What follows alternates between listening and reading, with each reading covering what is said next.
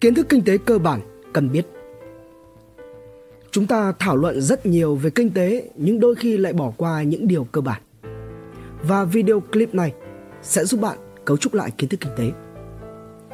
Một, Kinh tế có hai thành phần chính là kinh tế vi mô và kinh tế vĩ mô. Kinh tế vi mô nghiên cứu hành vi, động cơ của người tiêu dùng, giá cả, lợi nhuận.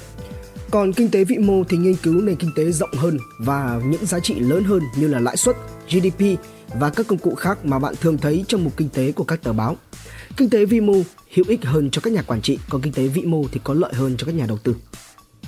2. Luật cung cầu. Đây là nền tảng của kinh tế.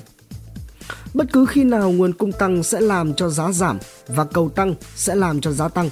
Vì thế, khi bạn sản xuất thừa ngũ cốc, giá của thực phẩm sẽ giảm và ngược lại.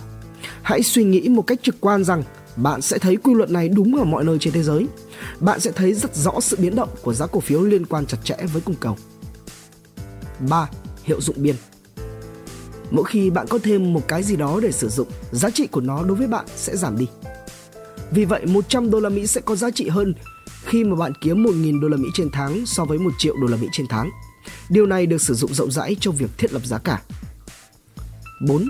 Tổng sản phẩm quốc nội GDP đây là công cụ cơ bản nhất để đo kích thước của một nền kinh tế. Theo khái niệm thì GDP sẽ bằng tổng thu nhập của tất cả người dân trong một quốc gia hoặc tổng giá trị thị trường của tất cả sản phẩm và dịch vụ được sản xuất trong quốc gia đó. Hiện nay thì Mỹ là nền kinh tế lớn nhất trên thế giới nếu như xét theo GDP, tức là khoảng 14.000 tỷ đô la Mỹ. Điều đó có nghĩa rằng mỗi năm có 14.000 tỷ đô la Mỹ giá trị hàng hóa và dịch vụ được sản xuất tại quốc gia này. 5. Tốc độ tăng trưởng. Sự phát triển của một nền kinh tế được đo bằng tốc độ tăng trưởng GDP.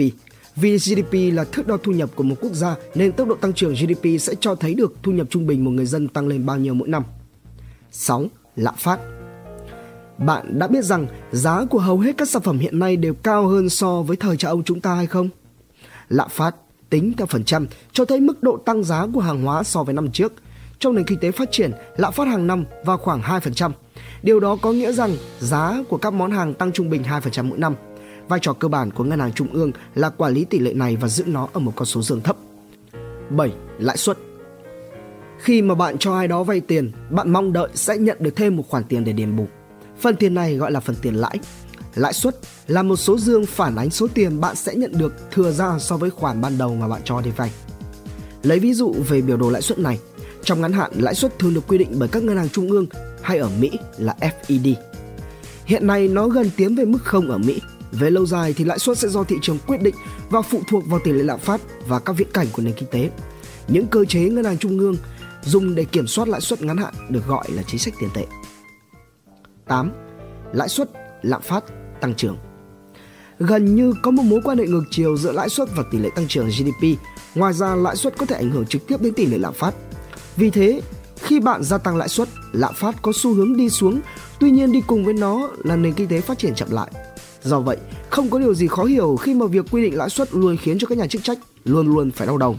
Ở Mỹ, Cục Dự trữ Liên bang chịu trách nhiệm quy định lãi suất ngắn hạn và đó luôn là một trong những thông tin kinh tế được theo dõi nhiều nhất.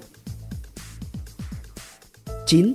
Chính sách tài khóa Chính phủ có thể kiểm soát nền kinh tế bằng cách điều chỉnh chi tiêu. Nhóm các cơ chế sử dụng ngân sách hình thành nên các chính sách tài khóa. Khi chính phủ chi tiêu nhiều dẫn đến cầu nhiều hơn, giá tăng nhiều hơn.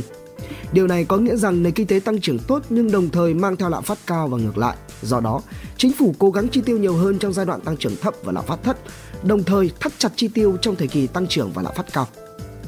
10. Chu kỳ kinh tế Nền kinh tế có những thời kỳ bùng nổ và thời kỳ khủng hoảng đan xen lẫn nhau xảy ra tuần tự lần lượt và tạo thành chu kỳ gọi là chu kỳ kinh tế.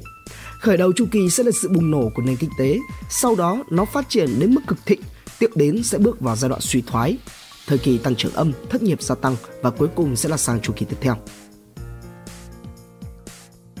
11. Chi phí cơ hội Khi thực hiện một hành động gì đó thì bạn thường so sánh lợi ích của hành động ấy so với các hành động khác. Ví dụ, vào buổi tối thứ sáu, khi phải làm việc cật lực cho một dự án, bạn có thể nghĩ rằng trời đất, mình đáng lẽ nên làm việc gì đó khác chứ. Và giá trị của việc khác ấy ở đây, tức là việc mà bạn đã bỏ lỡ, không làm trong khi mà bạn đang làm dự án, được gọi là chi phí cơ hội. Vì thế nếu như bạn bỏ một công việc trả lương 120.000 đô trên năm để bắt đầu lại, chi phí cơ hội của việc bắt đầu lại là 120.000 đô trên năm. Ví dụ cơ bản như vậy. và bạn nên chọn những công việc mang lại doanh thu cao hơn những công việc khác mà mình đã từ bỏ. 12. Lợi thế so sánh bạn đang phát triển một dự án công nghệ và vào một ngày nọ, khách hàng đến và hỏi rằng liệu bạn có thể xây dựng một trang web cho họ hay không?